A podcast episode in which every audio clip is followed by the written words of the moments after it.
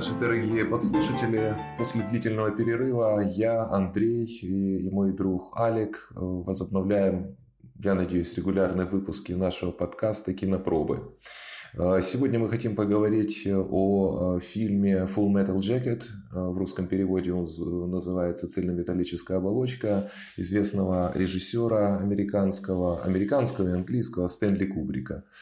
В двух словах это фильм о новобранцах, которые проходят э, обучение в американской военной школе и попадают на войну во Вьетнаме, где, собственно, происходит значительная часть фильма. Э, что касается самого фильма, надо сказать, что фильм был, э, вышел на экраны в 1987 году. Э, довольно поздно, в том смысле, что э, активные боевые действия во Вьетнаме и вывод войск уже закончился в 1975 году, то есть 12 лет назад. И тем не менее, эта тема Кубрика заинтересовала, э, и вот был создан такой фильм.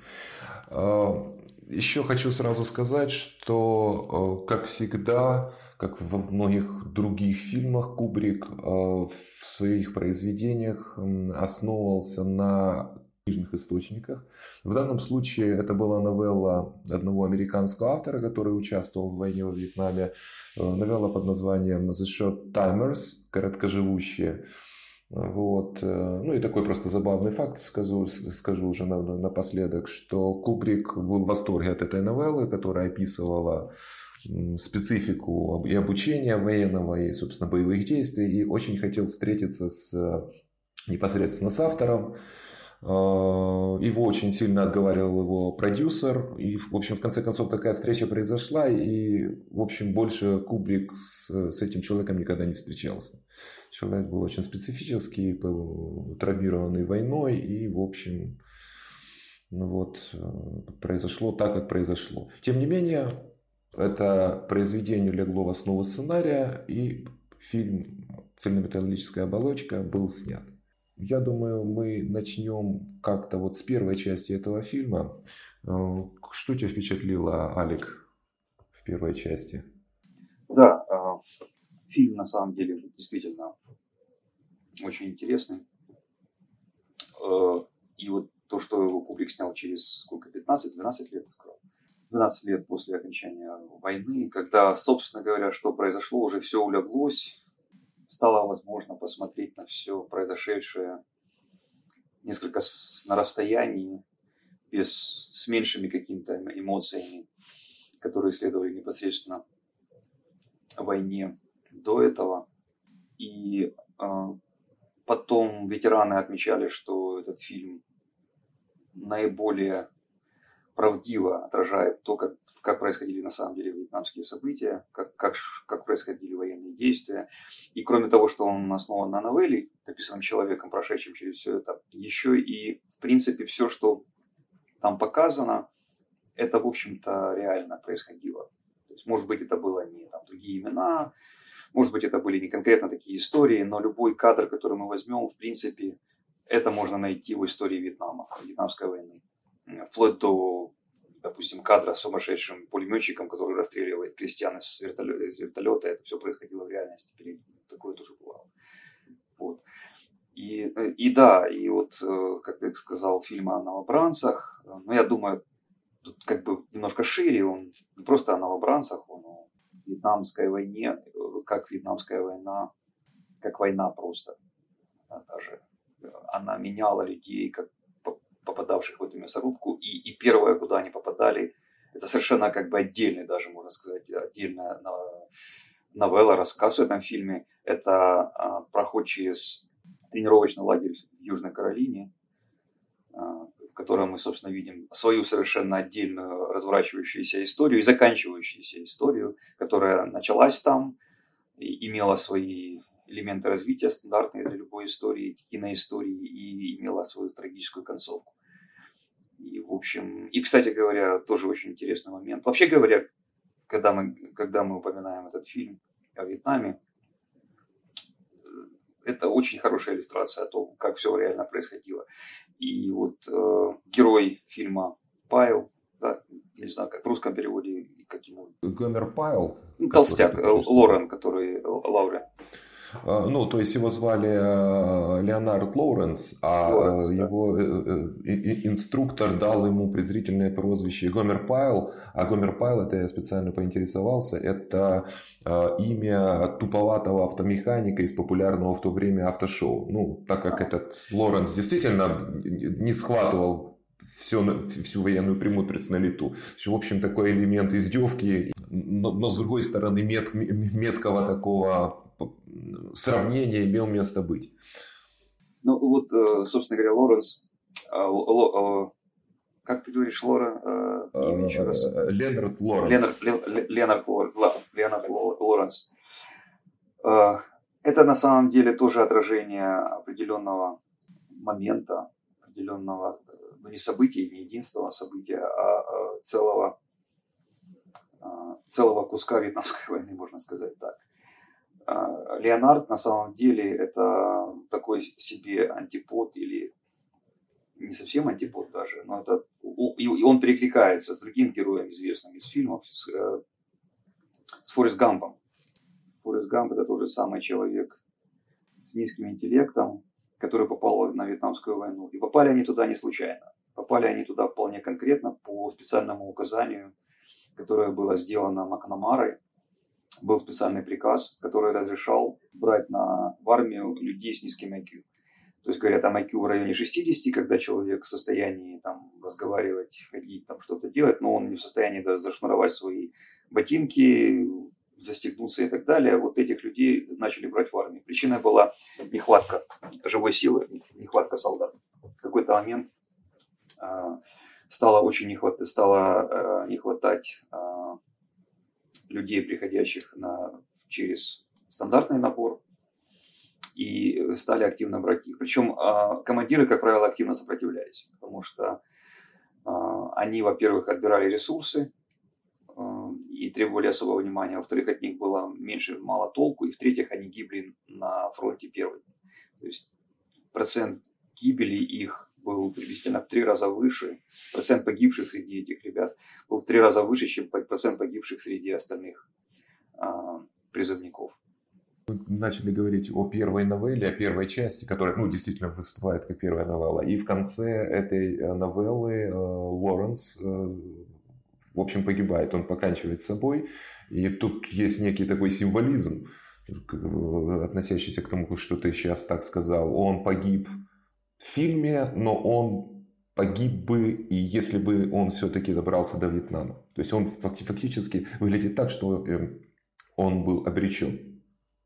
Может быть, не совсем обречен. То есть, в принципе, опять же, не сто процентов из них гибло. Просто, и, собственно говоря, в Вьетнаме гибло много, но процент погибших все-таки был относительно, относительно невысокий если брать общее число прошедших через войну, но все-таки, еще раз, три раза выше, чем вероятность погибнуть была для них, этих ребят, три раза выше, чем для нормальных призывников со, со средним IQ, средним уровнем развития. А, и вот история, собственно говоря, с расстрелом офицера, с таким самоубийством, это тоже одна из таких историй, которая, по-моему, даже я находил ее, что-то подобное реально случилось в жизни. Но, собственно говоря, возвращаясь, собственно, к фильму, возвращаясь к фильму, что, что мы видим в этой новелле? Мы видим превращение человека из человека в солдата. Да? Мы видим, а, как из, из а, обычного молодого нормального парня делают, делают машины для убийства. Да, совершенно верно. Там, собственно говоря, а, один из главных героев а, так и говорит, что морской пехоте не нужны роботы, морской пехоте нужны убийцы.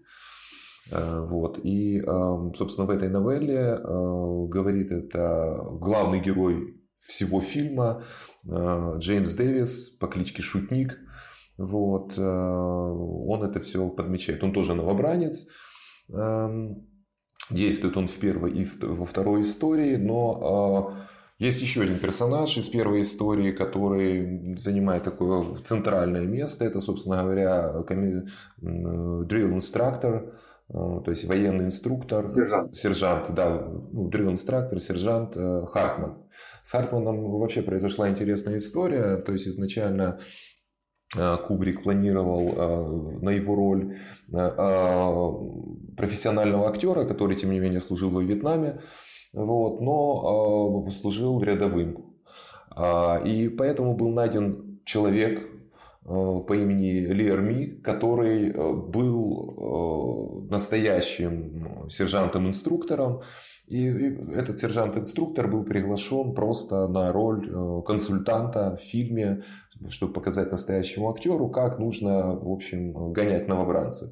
Но когда Кубрик посмотрел, что происходит и как, чему он обучает актера, Кубрик понял, что, в общем, актера нужно убрать, а Э, Ли Эрми стал, собственно, сержантом Хартманом, э, и теперь мы его знаем. Это, собственно, основная его роль в виде такого персонажа. Хотя, э, к слову говоря, он еще снимался в нескольких фильмах. Например, э, он мне попадался в роли пилота вертолета в известном фильме «Апокалипсис Нау». Там, когда вот это... да? да, да, да. Э, там вот эта вот сцена, когда стартуют вертолеты под звуки Вагнера, и там такая небольшой проход камеры, и, собственно, одним из пилотов это вот как раз сидит этот Ли Эрми. Причем «Апокалипсис» же, по-моему, он снимался раньше, чем Full Metal Jacket. Вот, то есть фактически э, Ли уже где-то как-то был вхож в кинематограф чуточку раньше, поэтому, видимо, он попал в поле зрения Кубрика как консультант, а, ну и дальше уже, собственно говоря, превратился в такого полноценного актера. К слову говоря, Ли умер буквально где-то прошлой весной от пневмонии. Долгое время он был лицом компании Glock участвовал в рекламных кампаниях. Ну и, в общем, такой харизматичный дядька, ну, что, в общем, неудивительно. То есть, вот три основных персонажа, которые действуют в первой новелле. Это вот Хартман, инструктор, шутник, вот такой достаточно интеллектуальный новобранец, и Ленард, совсем не интеллектуальный новобранец. В первой части, на мой взгляд, показана классическая структура, как из новобранцев, людей, разного сословия, разного типа под одну гребенку э, делают э, машину убийств как они, как, собственно говоря, говорит Хартман. То есть, собственно, и фильм-то начинается с того, что вот сидят разные ребята с разной прической, и их, значит, все парикмахеры стригут под один номер машинки.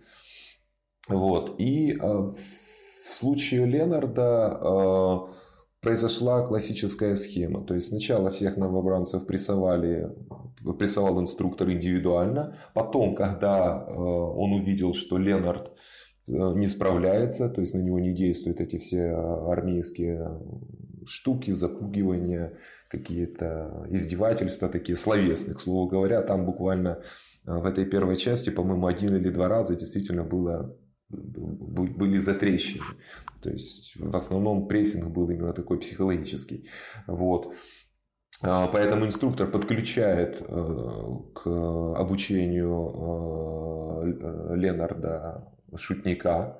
И там действительно есть сцена, как раз вот как он его обучает завязывать шнурки на ботинках, чистить э, винтовку М16, заправлять кровать. Это вот как раз то, о чем ты рассказывал чуточку раньше, что действительно были люди, которые не могли справиться даже с этим.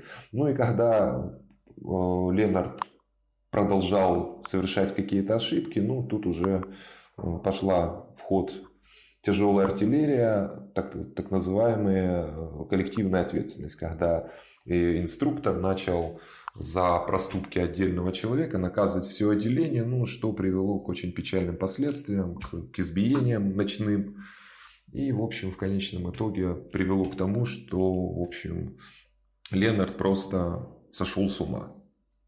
И в конечном итоге застрелил инструктора. И на этом, в общем-то, заканчивается первая часть. Вот. Ты что-то можешь еще добавить? Что, что ты увидел еще в первой части, что, что я не, не, углядел? Да, собственно, собственно говоря, да, раз это все-таки есть, все ты все рассказал. А, да, он хотел показать, я имею в виду, Кубрик хотел показать явно, как перемалывает эти жернова подготовительного лагеря перемалывают людей в такую единую массу, готовую избивать товарищей, готовые потом убивать. И первое, что делает инструктор, он, он их всех опускает, он их всех унижает максимально, как он только может это сделать. Я не знаю, насколько это было в реальности физически, но словесно, похоже, видимо, так оно и было.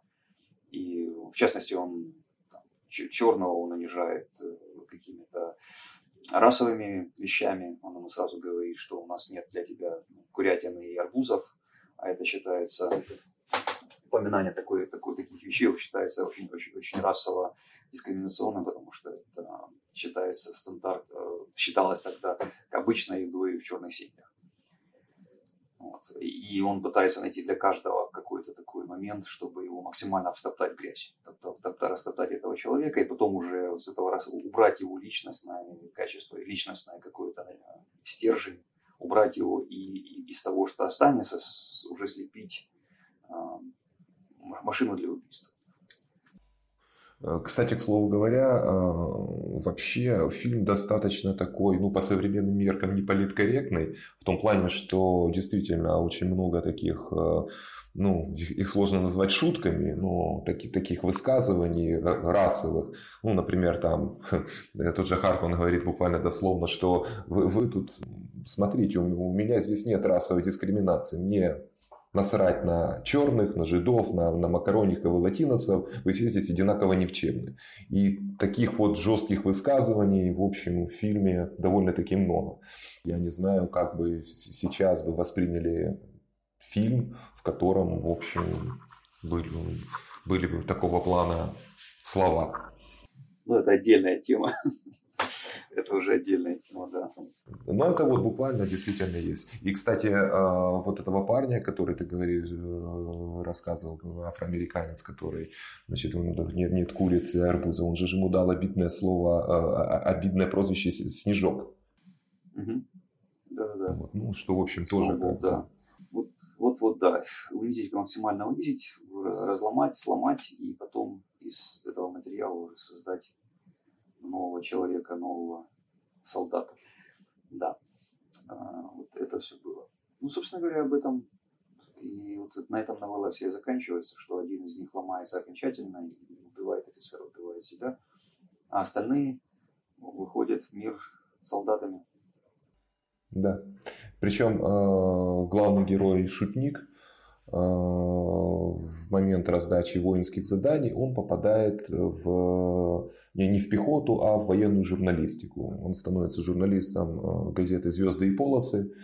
Действительно реальная газета, существующая с 1861 года, издается во всех э, э, подразделениях американской армии, которая действует за пределами США. Вот. вот он становится корреспондентом этой самой газеты. При этом там, как бы меня, меня, например, очень затронул такой момент. Шутник, э, как и многие э, и в пехоте, и в других родах войск, э, на каске делали какие-то надписи.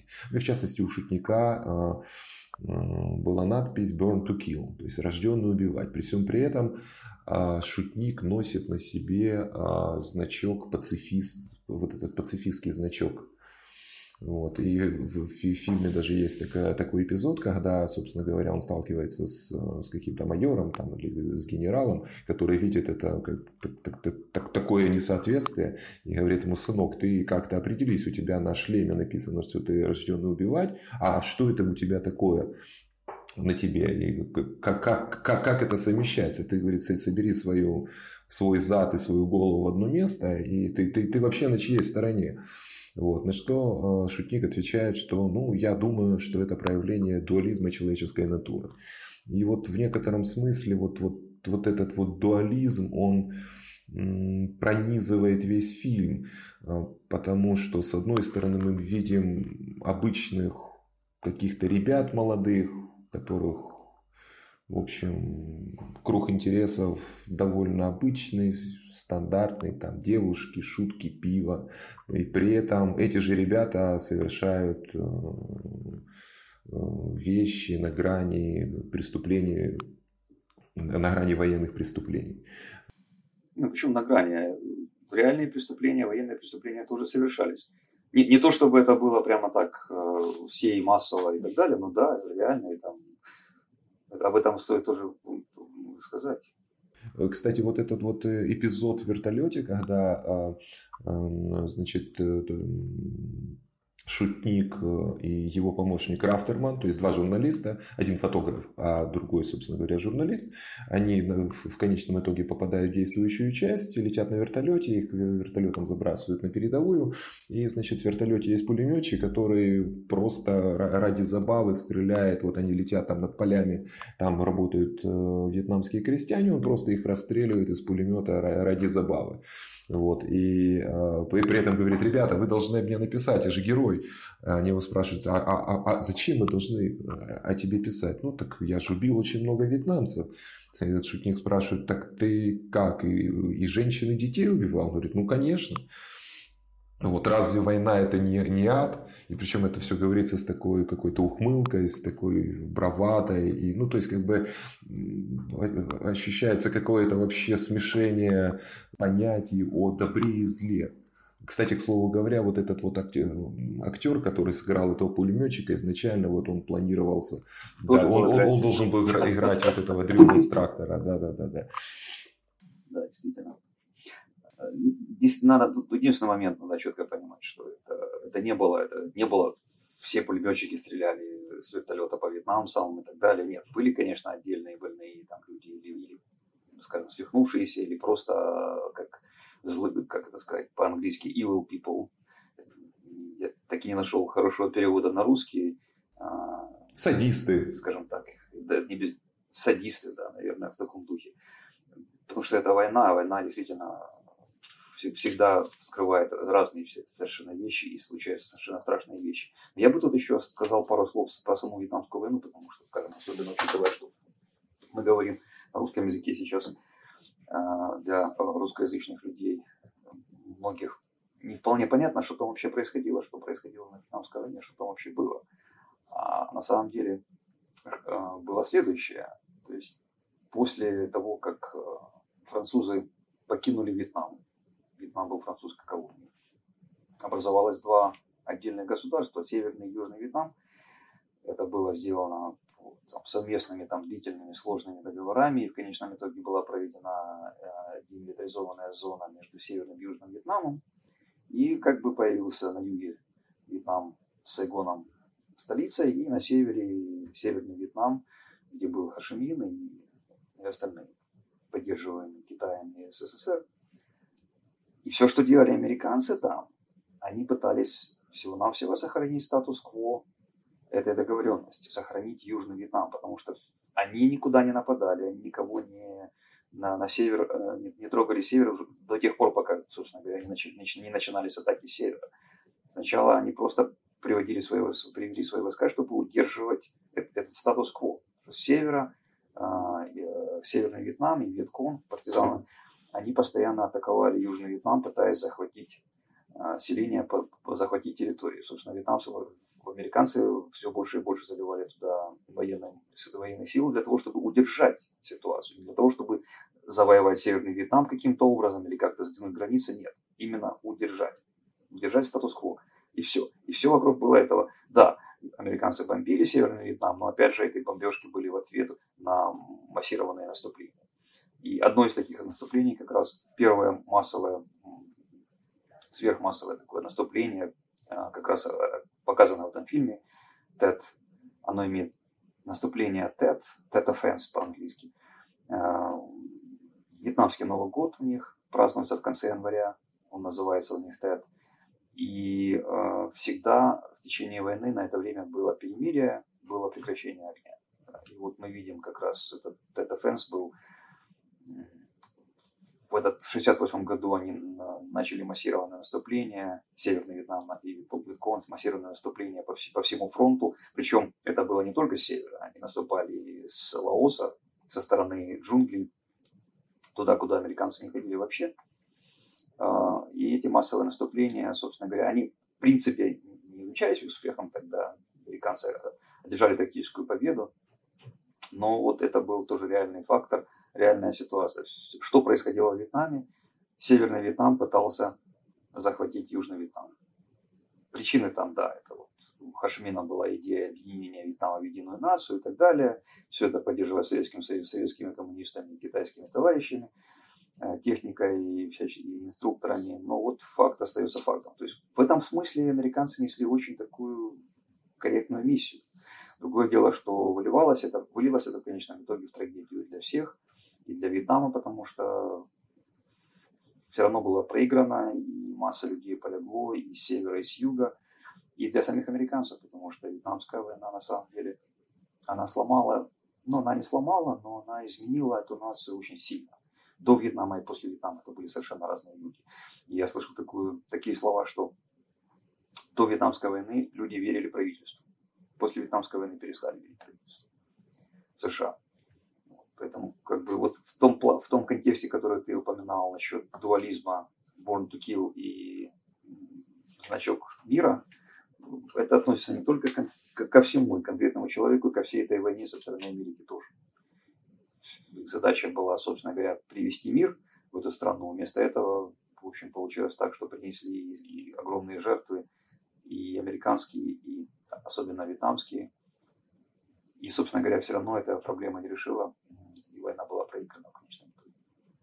Ну и там же, там же еще были очень серьезные последствия а, со стороны Вьетнама, так как американцы использовали для а, уничтожения джунглей так называемый агент Оранж, химический реагент, вот, довольно токсичный. Там до сих пор серьезные проблемы с генетическими заболеваниями вот, до сих пор, спустя уже сколько, сколько лет, там рождаются как бы дети с уродствами, вот, а в Америке э, проявился в полную силу э, посттравматический синдром.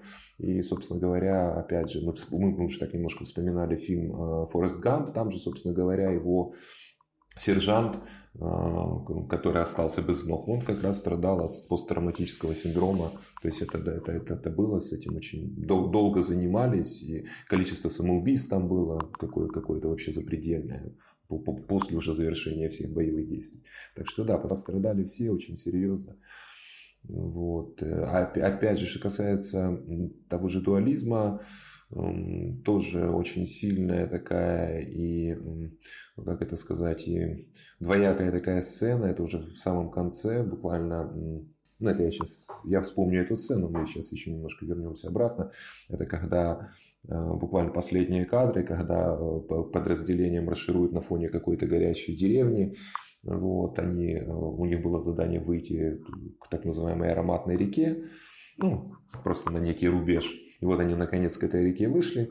Вот, и э, горит, горит, горит какая-то деревня, ночь, и э, эти парни, которые идут, значит, вооруженные, э, которые выдержали там многочасовой бой, потеряли товарищей, по поют э, марш Микки Мауса. То есть это, ну, звучит это очень, очень даже страшно, я бы так сказал. То есть это горящая деревня, этот Микки Маус, эти веселые, бравые ребята с закатанными рукавами. У меня лично как бы сразу всплывают вполне определенные ассоциации из Второй мировой войны.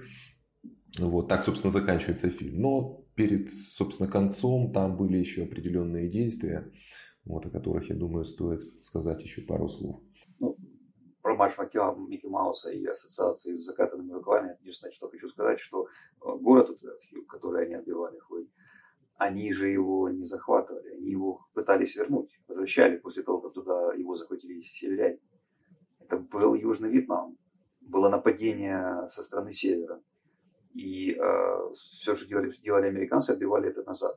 И, кстати говоря, что еще интересно, э, южане тоже не стремились к объединению северян. Совершенно что в какой-то момент, когда, вот, собственно говоря, вот этот Тетафенс, когда произошел, надежды Севера были, что как только будет массовое наступление, тут же поднимутся во всех селениях и селах местное население и с криками «Ура!» побежит объединяться. Мало того, что никто не побежал объединяться, э, армия Южного Вьетнама оказала мощнейшее сопротивление со своей стороны, причем показывала тоже достаточно серьезную стойкость. У них не было никакого желания входить в, в объятия коммунизма. А это, кстати, имеет в фильме очень такое трагическое отражение. Это вот эта вот сцена беседы шутника с генералом по поводу вот этого значка и Burn to Kill. А на самом деле это происходило на фоне чего? Значит, журналисты снимали, угу. снимали траншею, в которой были уложены трупы, засыпанные известью. А трупы это, собственно говоря, был прорыв северян. А, значит, они там зашли в город или в какую-то деревню, убили всех там учителей, священников, э, э, там каких-то представителей интеллигенции, администрации, и там женщины, дети. И вот это всех свалили в эту, в эту, в эту, в эту яму, засыпали известью. Все буржуи, да, как полагается, все буржуи, всю элиту. Именно, именно так это и было, да. Да. Ну, ну, это да, вот просто о самой Вьетнамской войне, на самом деле, рекомендовал бы посмотреть. Очень интересно. Есть хороший фильм сейчас на Netflix. Netflix в Украине доступен. Да, доступен. И так и называется Вьетнамская война. Там 10, по-моему, серий. Они очень длинные. Каждая серия по 2,5 часа. И они, в общем, стараются достаточно объективно показать историю всего, что там было. И вот на этом фоне э, любой, любой, любой фильм о вьетнамской войне, американский, он, собственно говоря, всегда в контексте, в контексте вот того, тех событий. И поэтому до того, как я смотрел, до, того, до того, как я узнал о событиях о Вьетнаме, более детально для меня некоторые вещи в фильме Кубрика оказались преувеличениями. Например, стреляющий по крестьянам из, вертолета пулеметчик, там какие-то другие вещи. Там, женщина-снайпер, это все было, это все реальные ситуации, это все, это все было в реальности. Действительно, у них и снайпера женщин было достаточно много, это, в общем, было вообще достаточно много женщин в, в армии северян и массово были и водители грузовиков там и так далее, так что это вполне реальное, вполне, вполне корректное событие. Ну вот, кстати, э, вот эта вот женщина-снайпер у меня лично вызывает не, не, не некоторые сомнения, потому что когда, когда там, значит, э, ее показали уже поближе, а там, собственно, произошла история, взвод, э, к которому были прикомандированы шутник и Рафтерман, то есть журналист и фотограф, они вот входили в этот вот город, точнее, отбивали этот город, и, значит, они попали под огонь снайпера, вот. В конечном итоге снайпер, э, снайпером оказалась женщина. Оружие у нее был просто обычный автомат Калашникова. Далеко не снайперское оружие, хотя с точки зрения э, действий, действия снайпера все, все было сделано очень грамотно, когда она подстрелила одного из из их бойцов, ну, кто, кто пошел на разведку, именно подстрелила. Значит, его попытались вытащить, подстрелила еще кого-то. То есть люди раненые, кричали, попытались вызвать э, бронетехнику, бронетехники свободной не было. Ну и вокруг этого вот, вот, вот пошла эскалация вот сюжета. И, в общем, в конце концов, там погибло несколько человек, и э, остатки взвода решили отомстить любой ценой. И вот, в общем, они, собственно говоря, э, это им удалось, они эту женщину застрелили в конечном итоге. При всем при этом, опять же, к вопросу о военных преступлениях, э, в развалинах было много крыс, и когда э, ее ранили, все предлагали ее просто раненой бросить там, чтобы ее как бы... Она долго умирала, и, значит, попала на сиденье крысам, э, на что шутник категорически отказывался. Ну, ему сказали, ну, раз так, ну, давай тогда ее и застрелим. И, в общем, как бы произошел какой-то излом в, в, в главном герое, который, в общем, собственноручно женщину, в общем, уже к тому моменту беззащитную застрелил. Надо сказать, что я говорят, что там на самом деле планировался еще более жесткий финал с этой женщиной. И Кубрик просто в конечном э, решил этого не делать. Или они потом сняли и не вставили этот фильм. То есть, как бы более-менее гуманный конец, скажем но вообще говоря, то, что упомянул там автомат Калашникова, из которого она точно там стреляет куда-то в ногу, что тоже сразу же бросается в глаза людям, которые хоть чуть-чуть слегка имеют представление о том, как это работает, тем более очередями. Очень точно. А, там еще один момент, который, скажем так, прокол, но он наверняка вообще известен, я не проверял. Вчера просто бросилось, бросилось в глаза, когда убивают ковбоя через выстрелом через дыру в стене. Угу. Так вот, когда они подходят к этой дыре, ее нет. А. То есть там есть провал, по которым они прячутся, а с той стороны там, ну, как бы две, две же стены, да, имеют дыру. Вот они прячутся под одной стеной с дырой, а второй стене дыры нет. Да-да-да. А потом следующий кадр, там уже есть дыра. То есть такой... Да, это, это бывают такие киноляпы. Кстати, э, что интересно, я, я, например, был просто как бы очень сильно удивлен. Стэнли Кубрик, он же, несмотря на то, что он э, по происхождению американец, и его первые фильмы, собственно, были сняты в Америке, он в какой-то момент переехал в Великобританию и, собственно, до конца практически до самой своей смерти, там у него было поместье, жил и снимал, и работал в Великобритании. И все, и, и, и он, он не любил летать самолетом, а, и то есть у него там была ситуация, он где-то падал и чудом остался жив. Вот, и поэтому как бы у него был, был страх перелетом. То есть он практически безвылазно жил на острове Великобритания и, соответственно, все снимал там. Так вот, весь Вьетнам, вот, вся военная а, значит, э, база по обучению рекрутеров, стрельбище, все, все снималось вот, вот Великобритании. Причем значит, сцена разрушенного города снималась там буквально в каких-то считанных милях от э, центральных частей Лондона. Там был заброшенный район с э, газоперерабатывающим заводом. И вот, собственно говоря, Кубрик договорился о съемках там. Вот, э, его там помощник э, подогнал экскаватор с гири, они там сделали начальное разрушение, потом уже что-то подрывали, натыкали пальм. Вот. Э, американских танков заняли в Бельгии, куда американцы их поставляли. То есть там несколько танков привезли, доставили. Вот. И то есть все снималось исключительно в Великобритании. Вот. И батальная сцена где-то совсем недалеко от Лондона. Хотя это не чувствуется, ну, ну совершенно. Совершенно не чувствуется, отлично снято, да. И, как я уже упоминал, ветераны однозначно говорят, что это наиболее реалистичный фильм о событиях в Вьетнаме. Так оно все и было.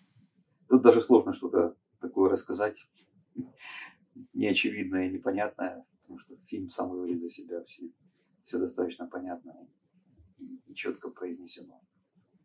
Да, да, совершенно верно. Причем действительно, наверное, а, такой фильм действительно можно было снять спустя десятилетия после этих событий. Тогда это уже воспринималось более, ну, спокойно, что ли, и более взвешенно, мне, мне так кажется. Потому что по горячим следам наверняка такой фильм снять было просто невозможно. А спустя какое-то время, уже на некотором расстоянии от тех событий, которые произошли, тогда уже это произошло. Ну, уже, уже, уже улеглось, уже посттравматический синдром подутих, люди стали спокойнее это воспринимать и можно было начать уже рефлексировать на, на, на тему того, что произошло.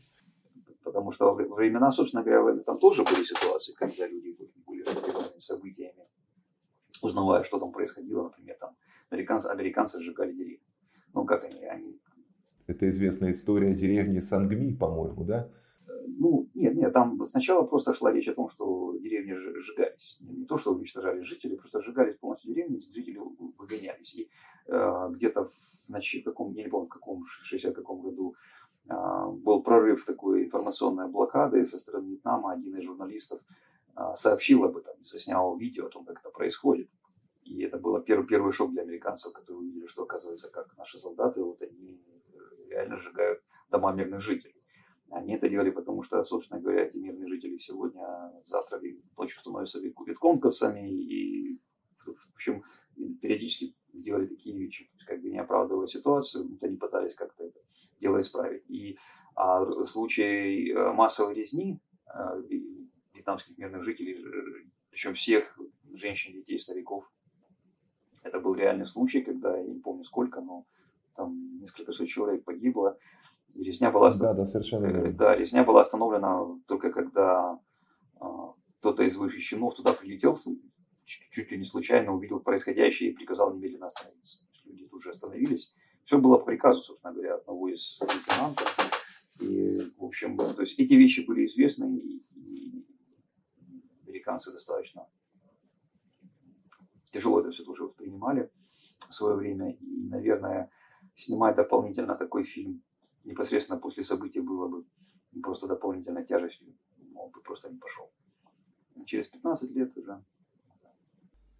Об этом можно было говорить более взвешенно и как-то на расстоянии. Ну хорошо, я думаю, на, на сегодня мы закончим наш выпуск. Вот. Э, а в следующий раз, я думаю, мы поговорим о, о фильме Дэвида Линча. О каком фильме? У него разные фильмы, я не знаю, о каком ты хотел. А, ну, ты, я помню, ты как-то предлагал поговорить о, о Малхолланд Драйв. А, Малхолланд Драйв, да. Это фильм. Но надо сказать, что Дэвид Линча Давай поговорим, да. Да. Ну хорошо. На этом мы заканчиваем наш выпуск. До новых встреч, до следующего выпуска. Всего хорошего. Пока.